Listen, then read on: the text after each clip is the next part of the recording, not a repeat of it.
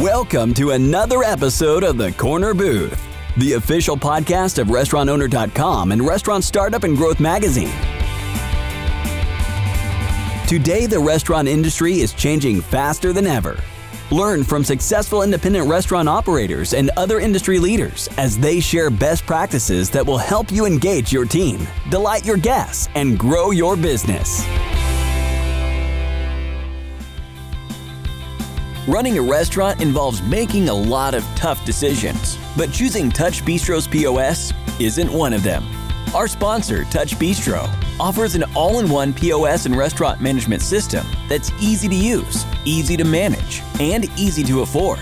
Find out why thousands of restaurants trust TouchBistro to help them simplify operations, increase sales, and deliver a great guest experience. Here are your hosts, Barry Shuster and Chris Tripoli. Well, welcome to another episode of Corner Booth. I'm Chris Tripoli. I'm Barry Shuster, editor of Restaurant Startup and Growth Magazine. Everybody, this is Drew, Drew Flick. We're in San Antonio, and uh, he's with Max and Louie's, and he's going to tell us all about it. Drew, welcome to Corner Booth. Hey, thank you very much for having me. So, Drew, we always like to start out asking, you know, what led you down the path to be in the restaurant business? What was the uh, long and winding road to where you are right now? Well, my father was a, you know, I'm from New York. I'm uh, just, I'm 57 years old. So my 47 years in New York and 11 years here in, uh, you know, or 10 years here in uh, San Antonio. My father was a caterer my whole life. So I was, I grew up in the, in the food business. If I wanted to see my dad, I had to go with him. He worked nights and weekends. Uh, so he would see potential clients uh, during the week, then, you know, make weddings and bar mitzvahs and whatever whatever other events we did. And if I needed wanted to see him, I'd have to carry his briefcase or uh, be a dishwasher or uh, do something on the weekends to um, to see him. You know, unfortunately, when I was a kid, he wasn't at a lot of the ball games and a lot of those things because catering business, you work weekends. Uh, so yeah, so I mean, I, I grew up in the food business. And then I decided when I had, I have 28 year old, I've been married 32 years, all in a row. Um, I have um, uh, twins that are 28, uh, boy and a girl. And uh, so I, uh, when I had my kids in 1994, I decided I didn't want to work nights and weekends. And I left the business and I went into the, uh, insurance and investment business on Park Avenue in New York City for 17 years, and totally left the uh, the food industry. And, um, and then in uh, 2011, I guess it was, I have a had an uncle who was a uh, very prominent surgeon here in San Antonio for over 50 years. And we were very close for some reason, even though I was in New York and, and he was in San Antonio. We just where he was a great advisor and and we just enjoyed talking to each other and i would run i run ideas by him you know so i was in san antonio visiting him and i ran a concept that i had by him and uh, he never gave any, a fast answer so i was back in new york and a couple of days later he calls me up and he says you know um, you know that idea you ran by me he says i don't like it but I think you should move to San Antonio and we'll open up that New York style deli that you've always um, you know, talked about. And I'm like, why would you want to do that? And he said, well, we'll, we'll have fun and I'll help you realize a dream of something you've always wanted to do. He said, we'll spend a year. You'll, uh, you know, we'll, you know, we'll figure it out. We'll find the perfect location. Well, he called me two weeks later and said, I found the perfect location. You need to come to San Antonio tomorrow. This was on a Monday. And we were going away on a, like a 10 day trip the uh, family. And I said, Well, I'm going away on Thursday. He says, It doesn't matter. You could never say no to him. So this was on a Monday. I said, I'm going away on Thursday for 10 days. He says, Well, you'll leave from here instead. So I, I came to San Antonio the next day. We, he showed me this location that he was talking about, signed the lease literally that day. And um, I moved to San Antonio six weeks later. Wow and lived on their couch for, for, for, for weeks and weeks. You got to love your uncle. I mean, you just got to love a guy that says, "Oh, I'm sorry, um, my nephew's going to go away on a family vacation. That's wonderful." So you'll just you'll leave from here then, because yeah. you're obviously coming to see me. Yeah, so, exactly. So- it was yeah, and it's a much longer, and we can get into it a little bit, but it's a very it's a much more complicated story over, over the last you know since uh, you know I guess 11 years or whatever it is that I'm here 10 years 11 years. So this great idea, this concept, um, I'm assuming that is what materialized into the business that you're running today. That is not the case. Okay, um, so I was going to ask you, tell me about your concept, uh, but we'll get there. so the concept that I have today is what I intended to do 11 years ago when I came down unexpectedly so fast to visit him. But the building was so big and so fancy that we changed the entire concept to a fancier more of a grill you know not a not a deli not a diner it was a i mean i we had a bar that sat, you know, had 50 seats just in the bar with, I mean, I had 30 tequilas and 50 single malts. It was, it got, it was crazy. And I wore suits every day. I mean, you don't see suits now, right? I mean, it's, mm-hmm. um, it lasted three years. I worked 18 hours a day, seven days a week for three years. My, actually, my kids were going into their senior year of high school that year. So I was here. My wife and kids were in our house in New York. We saw each other you know, when we were building it out, you know, fi- fixing it up, we, I went home almost every weekend. But once we opened, they were there. I was here. It was a disaster. It was really, um, you know, we are a very, very close family. And um, I think the only one that really liked it was my son because when my wife would come visit me, the house became a, um, a party house, you know. Uh, so everybody was excited when Wendy came to visit Drew, you know. So, um, but uh, except except his twin sister she was the she had always clean up after him. Well, well, that is tough. I mean, it's a tough industry anyway. But for three years to be, you know, in a running a large restaurant, bar, long hours, tough operation, and be separated from the family.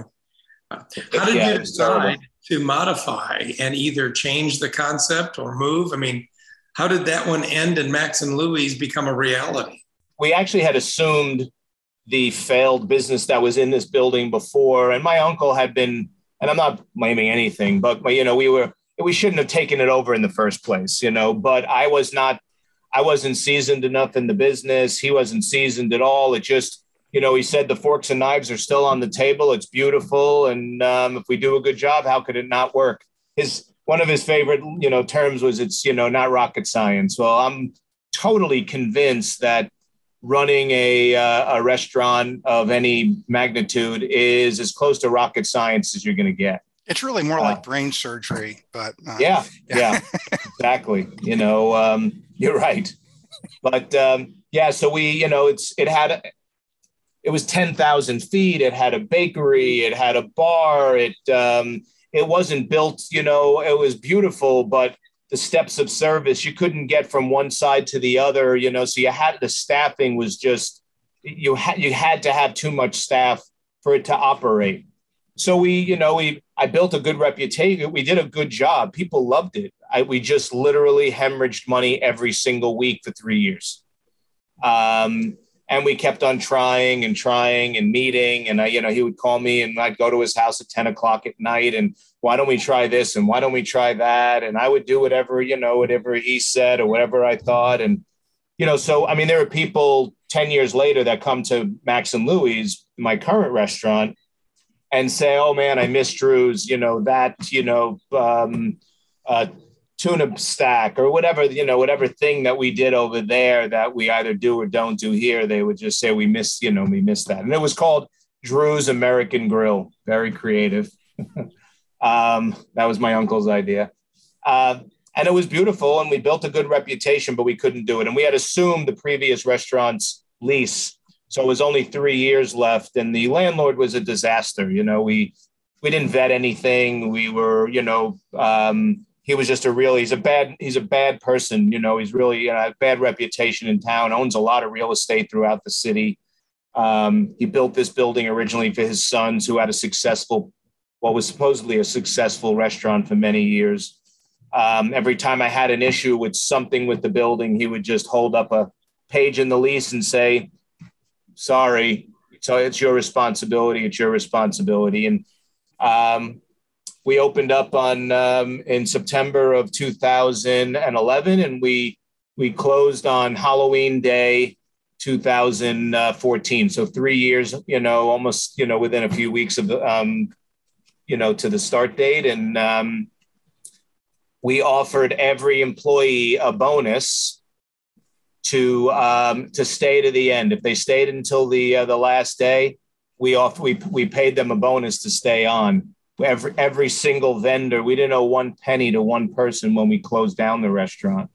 You know we you know we were a- able to do that and we just you know we're you know we just we're not bridge burners you know? I mean it's a it's a problem in a lot of industries you know? I'll just you know, close that, it down and that is. And you know and i just i think that's a good point that you're making. We don't talk uh, on our program an awful lot we haven't had an opportunity to talk an awful lot about someone who experienced a business closing or proper closures but you know, Barry, you and I've talked about that a lot, and I think I think our industry does get a bad rap. I think people just assume that when they see that a restaurant closed, that that means it was a problem.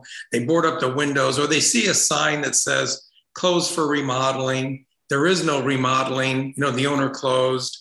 Uh, but in reality, there are more stories like this where you know it's the right thing to do. You made a plan, notified the landlord, you really took care of your staff. That was good. All the vendors got paid. So it was a professionally planned closing. Good for you. I, I equate it almost to like a New Orleans funeral. You know, we we invited guests. We you know we would you know we we treated it as if you know we were um, open and doing well until the day we closed, and and we didn't just disappear. People knew it, and they were really sad when we when we left and then I didn't know what I was going to do, you know, next. I, you know, I was again in my fifties.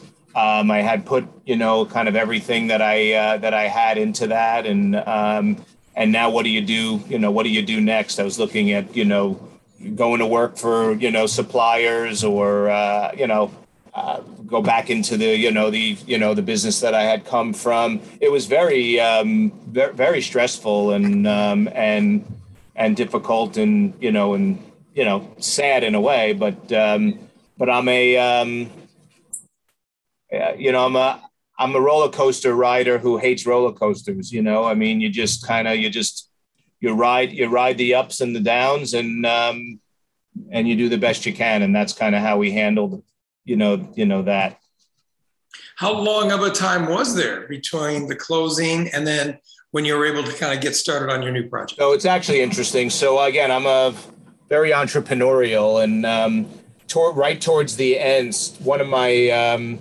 customers that I was doing some catering for, um, an oil company, a, a privately owned um, oil company that was was doing was a big fracking company down in the um, in in the Eagle Ford in South Texas so I started. Um, they asked me if I could cater meals to their, you know, to the frackers, you know, the staff on these fracking sites.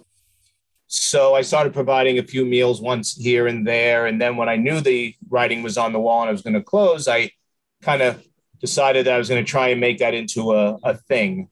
So in the very beginning, I was literally driving two hours in each direction, back and forth. Half the time it was with my wife or just one employee and we would you know have a have grills or whatever um, and we would feed you know feed these guys and then i ended up buying a trailer uh, like a mobile kitchen trailer and i traded in my car for a pickup truck you know the new yorker with the pickup truck and um, we were feeding uh, it ended up we were feeding uh, for about a year and a half a little longer we were feeding about 200 men twice a day, seven days a week. Um, and it was the, it was literally the most like almost the most money I ever made because it was, um, I had hardly any employees. Half, I had three employees and my wife and I, and, you know, two days a week, my wife and I would go and we would stay overnight and bring enough food. This trailer, the, uh, the company would hook it up to a, um, to a generator. So we would kind of milk truck back the staff and the food. and we would be on a site for about two weeks at a time. And it was unbelievable. And then gas went from 100 to 75. When it hit 50, literally on a Sunday, I got a call and said, Today's the last day. We're not feeding our staff anymore. We, uh, we're going to start shutting down some of our stuff. And then oil went down to 30 and then 10 and all this crazy stuff. So now, a year and a half later, I'm out of business again.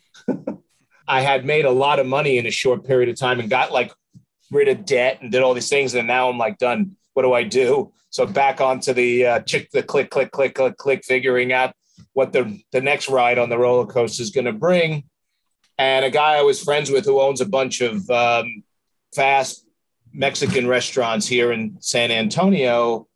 Um, he said, "Why don't we open up that deli you always talked about?" And we, and you know, so nothing happened didn't happen fast. I'm not gonna, you know, because we're still friends. He's just now we're not partners anymore, and I'll explain that. We ended up after almost a year of me doing nothing and building and big debt, and and I had two kids in college at the same time, and it was uh, interesting. But we found this location. We uh, built out the place, and the Max and Louie's model is very different than a fast food Mexican restaurant model. Sure, sure. Um, you know, it's uh, not, they, they have 14 restaurants. It's very, very successful, but there's a lot of uh, spatulas and, and spatulas and, and kitchen spoons. And this is, a, you know, I have, we have 85 employees right now. Uh, we had 85 employees on March 20th, and we had to furlough 75 of them. You know, we can come to the whole COVID story in a minute. Well, so you um, opened after after you it was March September September 2016. Ah. And uh, this so so in about a month and a half, we're gonna it'll be six years since Max and Louie's is open. Um, our corporate name for the original restaurant that turned into Drew's was Max and Louie's Gourmet something or other, you know, that we were thinking about. So that's what the that's what the uh, the corporate kit was, you know, said, but it never ended up being that. But when I came back here, we you know we decided to open up this. It was it's Max and Louie's New York Diner. Max was my great uncle. Louis was my grandfather.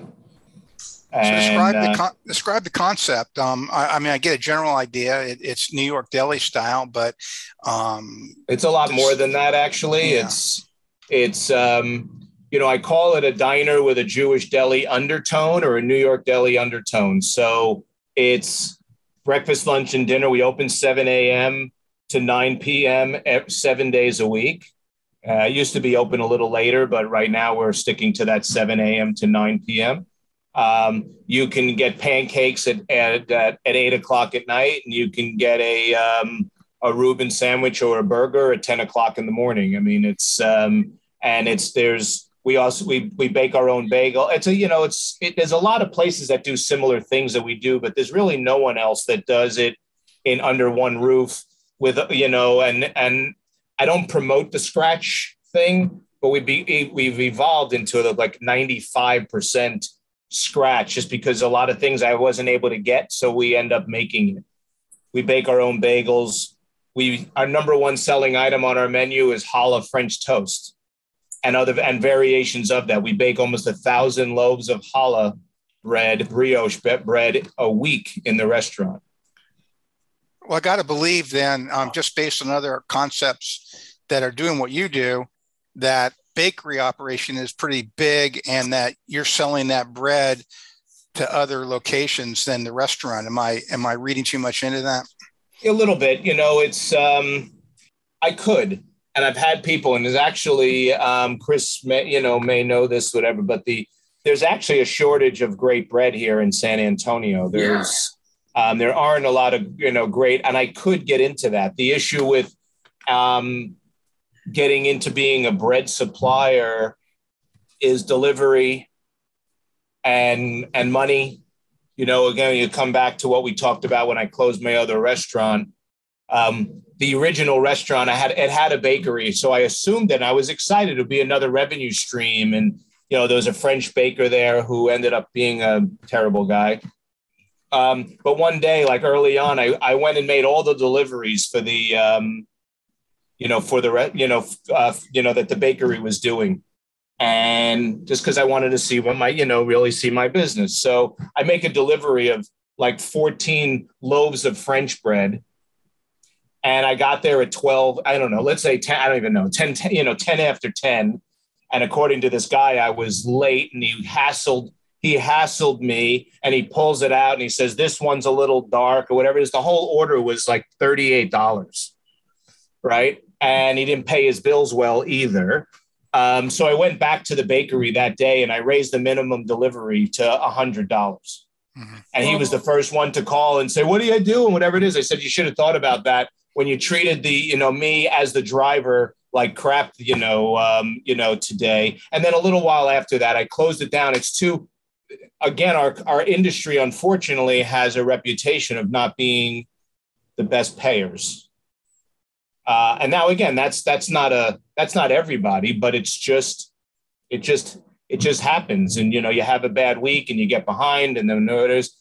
No, you know what? You, you made us think of something though that maybe in, in your diner atmosphere, the breads and the bagels, maybe not so much for commercial wholesale delivery, but I bet they're available aren't they? To guess, they probably buy them by the loaf or by the dozen while they're there. Yeah, I have, I have, I have a bake, I have bakery counters out in the middle of the restaurant. Mm-hmm. And you probably do the same thing with your cakes and pies. Is that a yeah. big part of the business? It's a big part, and you know, we when we um, when I opened, I had a hundred about a hundred seats roughly, plus a little you know uh, patio, and we opened the doors. I did my did my original business plan you know, for I don't know, you want to talk numbers at all, but you know, I mean, I don't know if you whatever want you want to share. But I did a I did a business I did a business plan and I and I did it all based on doing forty thousand dollars a week. Okay. This was in 2016, and my uncle and this other business partner, um, they thought I was being totally outrageous and grandiose, and we would never do that. And we opened up doing closer to 50, 40, you know, in the four in the upper 40s. And I'll just say that we've never done less. And we had hour and a half waits from the first day. And wow. Um, yeah, it was just it was just kind of interesting and crazy. So I said to my uncle about a year or so in, I said, I think we should consider opening another location because the waits are crazy and people are driving from all over the, you know. And he said, well, why don't we take over the space next door? And you know you don't need another 60 some odd employees. There's only one drew and you know and it's only 5000 more in rent as opposed to the whole big thing. So and he says if it's if i'm wrong if i'm wrong then then you know i'll be on the hook for it you know kind of thing. So we did it over we put paper in the front windows of this of the space next door. There was a wall up in between and that was about 4,000 feet. We had about uh, 4,000 feet already.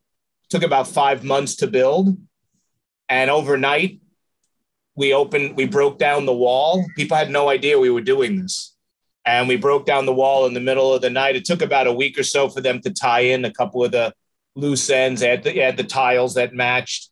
The directive to my uh, contractor was that it had it couldn't look like that's the new side and this is the old side and if you saw, you would never know. Unless you're an original customer, you'd never know. It's like literally, but I put in right in the center of the baker, eh, the, the, the restaurant. As soon as you walk in, there's a $50,000 revolving bagel. It's now pit bagels and pizza, but a bakery oven, a four deck revolving oven, and a kettle and bakery cases and and all this stuff, you know, and you know, so we sell our cakes.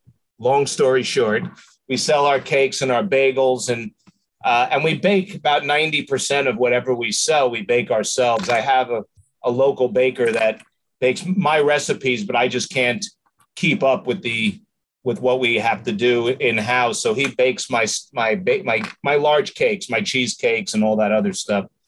But every cookie, every you know, every, all that other stuff is all baked, you know, in house, and it's a big operation.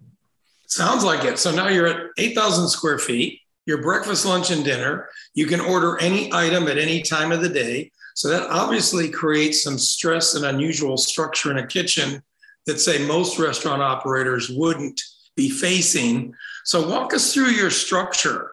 Uh, uh, how do you have um, you know your your structure to manage the kitchen, manage the service, manage the bakery? How are you set up? Well, and it's it's interesting because I doubled the size of the of the of, of the seating, and I put in a private room and some more bathrooms, but the kitchen's the same size.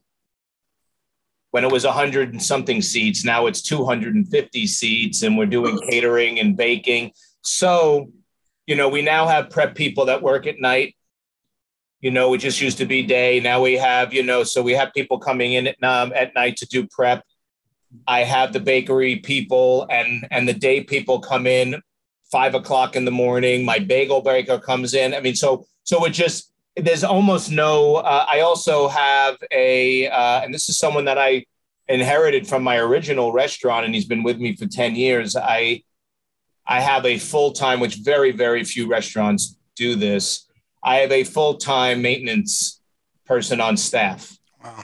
I almost never call a um, for for maintenance on anything, whether it's my AC units on my roof, my uh, he PMs. We PM all our own stuff, so we PM, you know, every refrigerator. And there's a there's a, a whole cycle, you know. I mean, um, one of the there's a big restaurant very close, within hundred yards of my place, and a couple weeks ago, their air conditioning went out, or some of their air conditioning went out, and it was like a disaster. I had I had Alberto go on the roof, and even though he had recently did it, I had him PM and change every filter and belt on on all seven of our air conditioning units because I didn't the the five hundred dollars in or whatever it is in supplies I couldn't replace with you know the the lost you know guests. So um, it's uh, so I so he's he he cleans the restaurant basically six days a week, um, and then he's he comes in at four o'clock at you know by the time we open he's pretty much done with all of the cleaning process.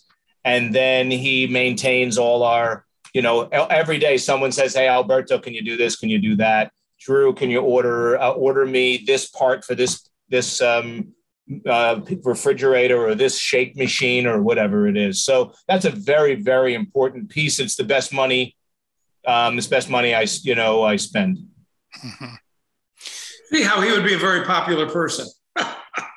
yeah, you know, someone once, some new and a new employee once called him the janitor, and that didn't. That was the last time anybody uh, said any. And now I call him that as a joke. You know, he's he's the only one who knows where I live. Actually, in my out of my eighty-five employees, the only one that knows where I live. So what he's about the rest of the, of the menu? Part of the family. Drew, the rest of the menu, the, the bakery part is impressive enough, but um, you know what what's the rest of the menu look like? Uh, how are you doing with supply issues? Uh, well, uh, that kind of thing. So the, um, I mean, not intentionally, but like again, but I, we make just about everything from scratch. My pancakes, we we sift all the dry ingredients. We separate our, our our yolks from our whites. We whip the whites to peaks. We fold them in, and we're serving. You can't even. I mean, I serve six thousand people a week. I mean, that's a lot of pancakes, a lot of French toast a lot of everything. But, um, you know, just to kind of, there's a, familiar with Zingerman's in, um, in Ann Arbor, Michigan? Yeah, sure. Yeah. So right in their menu, Zingerman says, um, they have a thing that says why our, um, why our, uh, why our sandwich co- our sandwiches cost what they do, something like that. Uh-huh. And they explain that we use the best the best meat, the best bread, the best cheese, whatever it is, and we'll never we'll charge more before we'll use inferior products or reduce the um, the size of a of a thing. And I and I live by that. The two things I live by that, and I live by Danny Meyer's um, hospitality. I mean, that's you know I've met him. I've been to every restaurant that he has. I um, I have a new thing. I just um, I would may, may start my own little you know podcast. You know, related to that. I have too many things on my plate. I don't know when I'll get to it. Uh, but that exceeding guests' expectations, that's the uh, that's that's the the answer to everything in in my world.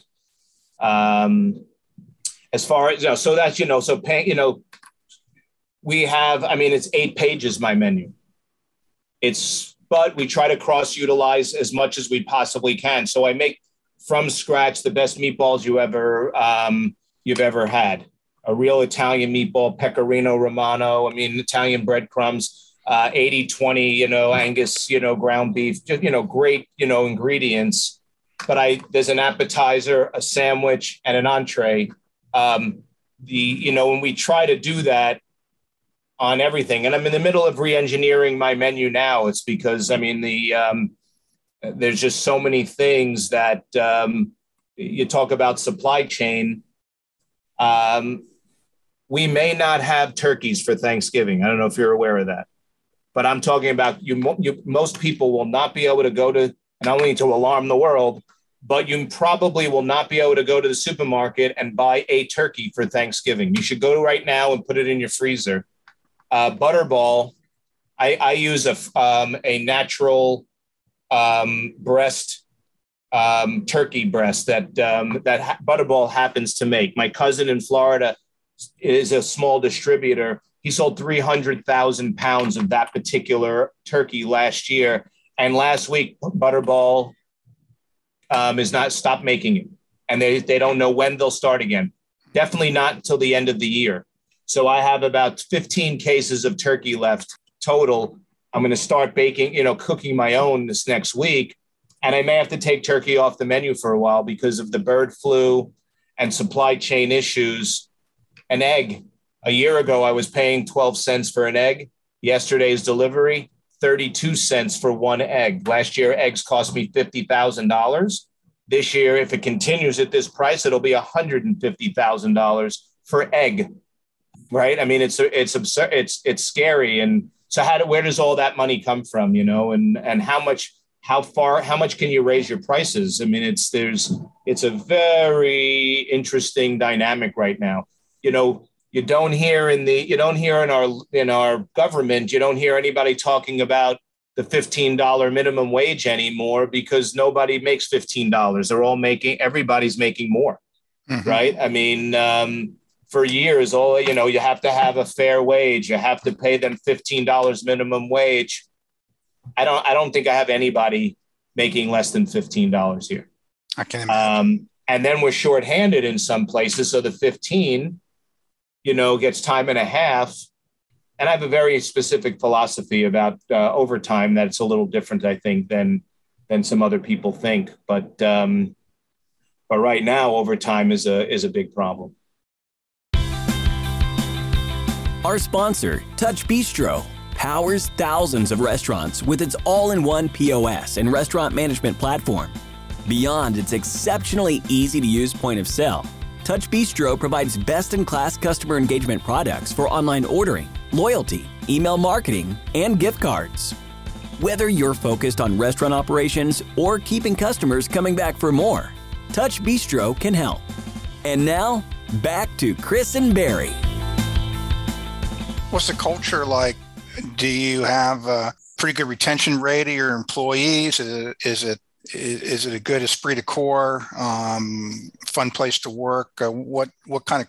Uh, it sounds like you run a pretty tight ship. You know, what, what's the culture like in terms of your staff and and just the whole vibe of of your uh, uh employment? So I have like an advisor that I you know um, meet with all the time. He's you know very become a very good friend. He owns like a lot of companies. He's a very successful guy, my age and he was sitting with my wife and I last week, just having you know breakfast, and he said to my wife, he says he asked that question, what you know when you think of Max and Louie's, what do you think of? And I was shocked without even hesitating. My wife said it's family serving families. I mean, that's the that is the atmosphere we have here. If you don't get the if you don't get it, then you you typically don't last here. I mean, as tough as and as tight as I sound, I'm not um, I'm probably in a lot of ways too, you know, too too lenient in certain ways, um, but it's but it's worked. Um, we're tightening up a lot of things now, uh, just because we need, you know, we're not, you know we're doing a, an enormous amount of volume, the most we've ever done, and there's no there's very very little money left, if any, at the end of the week or month. So we're figuring out. I just priced out uh, the top 20 you know 25 items on my menu um, down to the um, the to the uh, every ingredient on a sandwich and and what a what a chicken finger cost me, you know, and um, you know you're putting three chicken fingers on your chicken and waffles or your chicken and French toast or whatever it is. Well, by putting those three, we found we figured it out that our size of our we make them from scratch, our chicken fingers, and I was putting three on there. It was my food cost was like seventy percent on on an item that you would think would be you know twenty two percent. So you know, so we're making adjustments. We're you know we're fixing things, but the culture. Um, Tawana, who's my um, one of our managers now, she literally just about two weeks ago came off the floor permanently. First person I hired six years ago um, she is now um, one of my. Um, I have a general manager, and then I have two. Um, we'll just call them managers. I'm not a big title guy, but um, they're all. They all have their strengths, and and no one has a weakness, but they're all. Some are just stronger than others. My GM is a real techie, you know, so he can handle the POS system better than you know than anybody um, Tawana. She just came in here literally um, a half hour before we started this meeting with a plate of onion rings and said, you know, are they supposed to be 14 or they're supposed to be 18? And I said, well, I think because onions are different sizes, we got to weigh it. And we get, you know, so we're working on really trying to tighten the ship as best we can because, you know, it's, it's not changing anytime soon, mm-hmm. these problems. Um, no, no, I think you're right. I think um, I think our listeners, I think, would probably agree too that the two things you're talking about, managing your menu and engaging your staff, are two principles that aren't just short term, nice things to think about. Um, everybody's got to find their way of managing their menu. I'd love to have you talk a little bit more about that because you know you're in a unique situation in that you have breakfast, lunch, and dinner, and you've got multitudes of menus. You told us you got an eight page menu. So you've got many, many more items than I know most restaurant operators that are listening today. Um, so, do you have a setup where you're going to do a continuous monthly, or is it seasonally, or how do you want to approach that? Review your menu based on item sales and item cost. Well, I review I review my my product mix um, now on a you know at least on a weekly basis. Okay. The top the top 10 or 15 items are always in the top 10 or 15 items. You know, French toast is number one, you know, and so on and so on. Um, I'm reviewing and I compare myself to other restaurants locally and other restaurants in other parts of the state. And then I have friends who have places in New York and I kind of see, and then I, you know, so I kind of see what they're charging and what I'm charging and what they put on the plate, and then I, um, I, I, you know, um, engineered the individual items to see what those items are, you know, specifically costing me. Um, right now, if so, if I can get away with anything under thirty, I'll say even under thirty-five. Um, then I'm, you know, I'm I'm not un, I'm not unhappy because I, uh, you know, it will get a little, you know, a little bit better. You know, fry oil is down, but you know, eggs are up, and you know, this kind of this, you know, this roller coaster again that we're um, we're going through. The I, I, I picked up the uh, the setting the table book.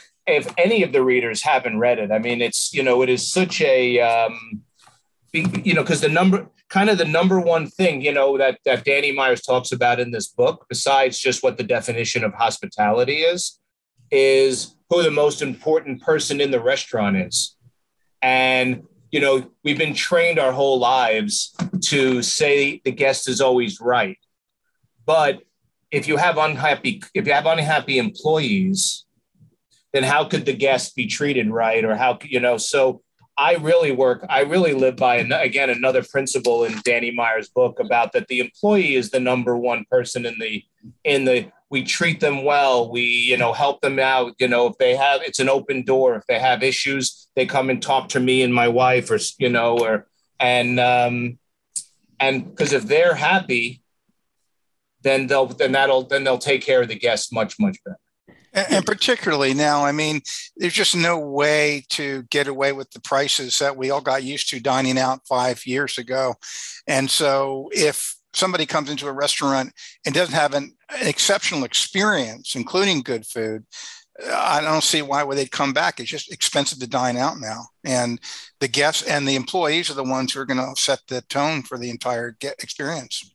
Yeah, I, I, you know, I totally agree with you. And uh, you know, we just had an all-staff meeting. I closed the restaurant. I only closed two days out of the year, Thanksgiving Day and Christmas Day, two days the whole year.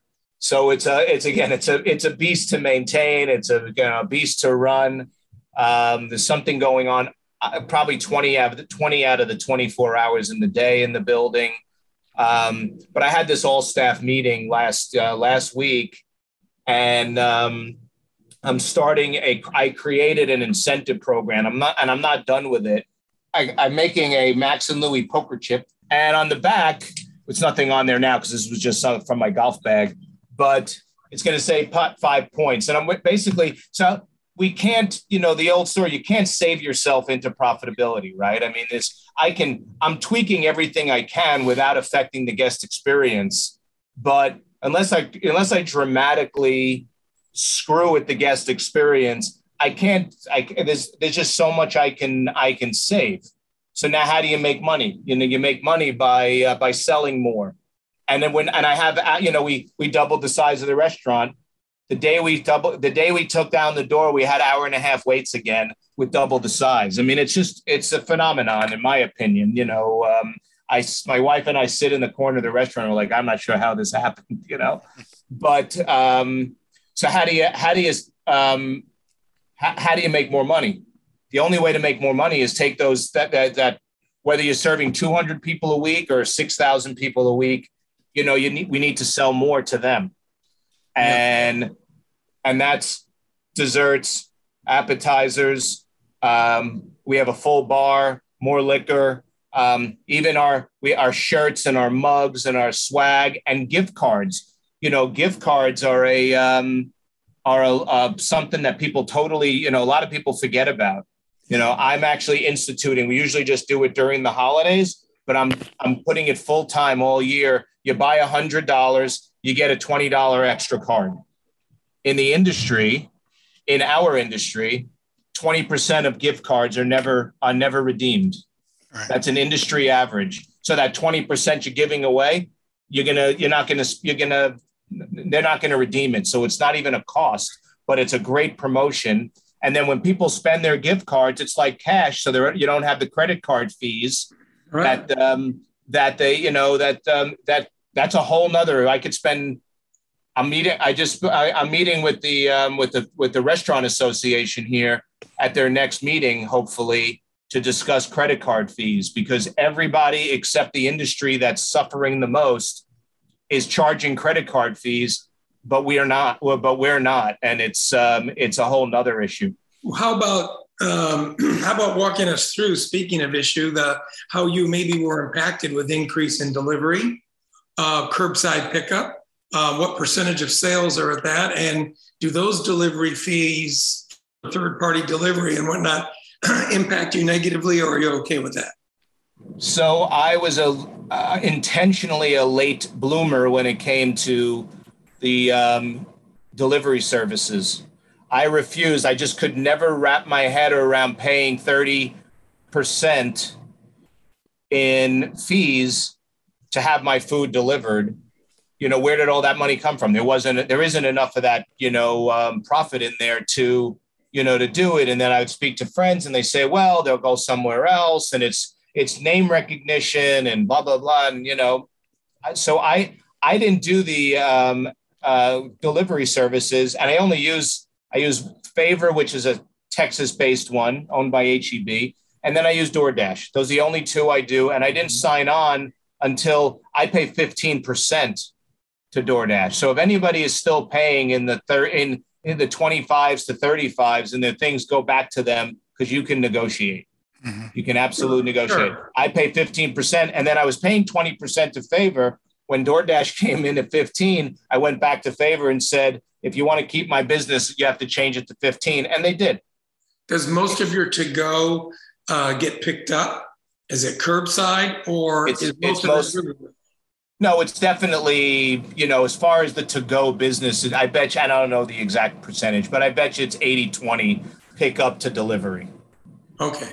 When we're bit, when we're very, very busy, which is a lot of the time, we shut it off. We shut off the, um, the delivery because there's just, um, there's just so much the, ki- the kitchen can produce. You know, a, a, delivery order can't move ahead of a, of a, a dining room order. When it comes in and goes up on our screen, um, it shows up, and if it, if there's if there's a 45 or a 90 minute wait at the door, it's going to be a 45 or a 90 minute wait for you to get your your to go water because I'm not going to I can't screw the guests that are that are here or got on our waiting list. So some people wait and some people don't. When. COVID hit, we um, we went we were we were on track to have that March weekend. It was it was spring break of March, and we were on track to have the busiest week we've ever had. And then on Friday, the mayor said on Monday we're closing everything down, and we're like, oh my god, you know. And um, so we went from doing you know almost hundred that week to the following week we did six as uh, like seventeen thousand dollars in one week and I laid off or furloughed. That was a new word everybody learned. You know, I furloughed 75 of my 85 employees, and the remaining ones were a couple of managers and a couple of strategic people to help with the. I put up tents in my in my. So we never we never closed. We just went from dining room to curbside. You know, literally Sunday we closed the dining room. Monday we were now just a pickup um, restaurant. Mm-hmm. And then I got very lucky um, that HEB, which is the biggest supermarket chain in um, in Texas, and they're in Mexico, and they um, I was the first restaurant in the state that they came to because they didn't have it. They didn't. All they were having trouble getting toilet paper and paper towels and all those things for their customers. They had no bakery goods, no to-go items. You know, all that stuff was was they couldn't get deliveries of it. So they asked me if I'd be interested in um, putting in prepared meals in as many stores as I can handle. And of course, I said yes. And then I said, I don't know, I'll figure it out. You know, I'm a, yes. So I went to Dick's Sporting Goods and got four curbside delivery of four of the biggest coolers that they sold. And for a week or so, I delivered one store out of the back of my SUV um, while we were pick, building the menu, building the labels, coming up with packaging, how to. Um, my my um, Benny Keith is my um, pretty much my only supplier now. They put a trailer, a refrigerated trailer in the back of my restaurant, and they provided me with a truck and a driver seven days a week. Now, COVID was supposed to last a couple of months, right? And it ended up so for eight months, I was in 10. We went from curbside delivery, you know, from those coolers uh, and one store. I was delivering 10 stores and we were delivering about 1,500 uh, items a day to 10 stores. Um, and it, um, and I brought back almost 30 employees uh, to, and that was the plan. You know, that's why HEB did it, help the restaurant and bring back people to work. So when we started opening the dining room, I had a nice little um, nucleus of staff to start off with. Um, and a lot of those people obviously were people who worked for me. The problem was when we went back to full dining rooms, like everybody else, there were no, a lot of people decided they didn't want to go back into our industry um, or they were sitting, you know, collecting checks. You know, I'm convinced that they um, they're working for uh, Amazon and Uber and driving for Uber Eats, not just for two years sitting and, and doing nothing, but um, why why would you want to be a server when or a line cook when you can sit in your car and and deliver uh, you know chick-fil-a all day you know or something? Well you know we heard that. No we've heard that when we were talking about labor coming back. Other operators were actually tracking some of their staff and they said that was very true that during covid so many people that you know could not work in restaurants started working for industries that needed them they were in warehouses stocking, they were delivering, and they got jobs, whether it was UPS, FedEx, or grocery wholesalers. Call, center, call centers. Yeah. You know? And then, of course, the restaurants open and say, you know what, I don't want to come back to the kitchen. I've yeah. got a pretty good schedule. I don't have to work nights. I've got a decent hourly wage. I like my benefits. I'm just going to keep driving a truck. We lost some people. And the, you know, the so a lot of restaurants closed on Mondays, closed on Tuesdays, you know, or uh, cut their, you know, cut their hours, and whatever it is. And I just refuse. There's a restaurant in town here. When I first met them 11 years ago, they said that their mother. I said, "What day do you close?" And they said, "Close." My our mother's your mother said if the if the landlord won't charge me rent on the day I'm closed, I'll um, then we'll close a day. so I kind of lived by that for the last 11 years. I hate to say it, but they close on Mondays now, that family. But um, I just refuse to close. So we've adjusted our hours, our staff. I pay. I have a lot of overtime. Um, you know, my overtime philosophy is if we still have time, um, is I don't care about overtime. I care about the bottom line number. If I can give a great employee who's willing to work hard and longer, and it'll help his family, and it's a way to give them more money, then I'd I would I want them to have overtime, and then I have to work really hard with the rest of my staff to jump, you know, to move it around, so I end up with my, you know, my thirty, you know, whatever it is, you know, whatever that percentage is, my thirty percent or less in overall, you know, labor cost. Um, I don't know if, if people agree with that or not, but that's kind of my philosophy. People sit there and they sweat, or corporations they say, "Well, look at all your overtime," and you know, and to me, it's it's over. It's it's it's a it's not as big a problem unless you don't manage the whole labor, you know, your whole labor pool. And it's productivity that matters anyway. Yeah, hundred percent. And you know, I hope people are hearing a lot of the a lot of what you're talking about um, has to do across the board has to do with how important relationships are. Your vendor relationships your employer relationships and relationships in the community. HEB uh, benny keith um, you know these are this this is what's going to keep you going um, because you're completely dependent on other people and other businesses to manage a restaurant. Um, i'm hearing that loud and clear from you. And and fellow and fellow I have a, a group, and it's a very small group of restaurateurs that we that I you know they call me, I call them. We speak to each other almost every day. You know, how you handling this? What are you doing about that? You know, I mean, that's a very if you if you're like you know if you're a um, you know kind of so independent that you're you're worried that someone's going to steal your idea or you know um, steal an employee whatever it is, then you're then you're doing things wrong and you don't have the right friends. I um, you know, hey, you know, Roland, who who you know who you using to fix your ice machine? My ice machine went down you know um, i'm having trouble with turkey. What are you doing about it? You know these types of things it's it's critical. It's you know it's critical. Well you've got so much going for you Max and Louie's in san antonio. Everyone really really needs to see visit, learn from, um, and and some of these business principles that you just can roll off that are part of your everyday philosophy are standards of excellence that every independent operator needs to pay attention to. Drew, thank you so much. Can I give a, a restaurantowner.com plug? Please do. So again, I said at the very beginning that it was the fir- literally the first I found it online, and this is 11 years ago. It was a long time ago, right? Um, I'm on that site almost every single day. If I need a um, a opening um, checklist of you know a uh, you know uh, you know training for my for a dishwasher, whatever it is, I it to me if you're not on there for the I don't even know what it cost anymore. I, t- I gave my credit card 11 years ago, and I've never heard. From, I've never heard from anyone again. So I guess it still works. Well, because but, they didn't return it to you, uh, they, are they're, they kept it. So but it's uh, you know again if you're not if you're not using it i mean the it's a it's an in to me it's been an invaluable resource um, uh, till till today. I mean um, so i appreciate rest and i you know i'm not it's a plug whatever it is but it's a it's a real legit plug.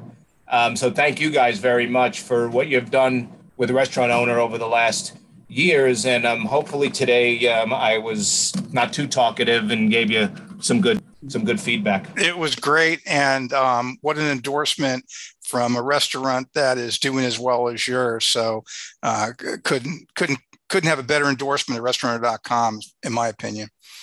And and Sean, you know Sean Wycliffe in uh, in San Diego, when mm-hmm. when I, I was on a podcast of his or heard him do, I think maybe it was with you guys. I forgot. He did a pod. Yeah. He did a podcast, and he said if anybody wants to contact me you know, um, feel free. I, you know, you can do it at any time. And I did, and we've become good friends. We speak and text all the time, and we help each other. So again, I'm an open, I'm an open book and an and an open resource to anybody that uh, wants to uh, reach out to me. Well, you'll be hearing from our writers, Drew, on a couple of these matters uh, to tap into some of your wisdom. Um, if if I may pass your name along. Yeah, no, I mean, again, I, I you know, I do have an ego. No, yeah, I don't. I really don't have an ego. I really don't have an ego. The ego, the ego is, is the ego is it's fun. It's not about the you know the ego. It's just to me, this is. I love this. I love this part of it. I just like sharing and I like learning. Um, so yes, the answer is whatever I can do. I'm I'm thrilled to be involved. Awesome. Well, you can tell. You can tell you've got passion and your interest. The industry needs more Drews. I love it. I, don't just, know about I wish that. we had more time because this is this is fantastic. Thank you We again. can, yep, we can do a part two anytime you want. Okay. See I'm in. you coming soon, I'm in. everyone. Stay I'm in. tuned for more. Hopefully, we'll see everyone very, very soon at another corner booth. Thank you all so much. Thanks again. We'd like to thank TouchBistro for sponsoring this episode. TouchBistro provides an all in one POS and restaurant management platform for venues of all sizes, from food trucks to fine dining. Go to touchbistro.com to find out how TouchBistro can solve your restaurant technology challenges today. Thank you for joining us on the Corner Booth. We'll be back next Tuesday with more inspiration, insights, and industry best practices to help you engage your team, delight your guests, and grow your business.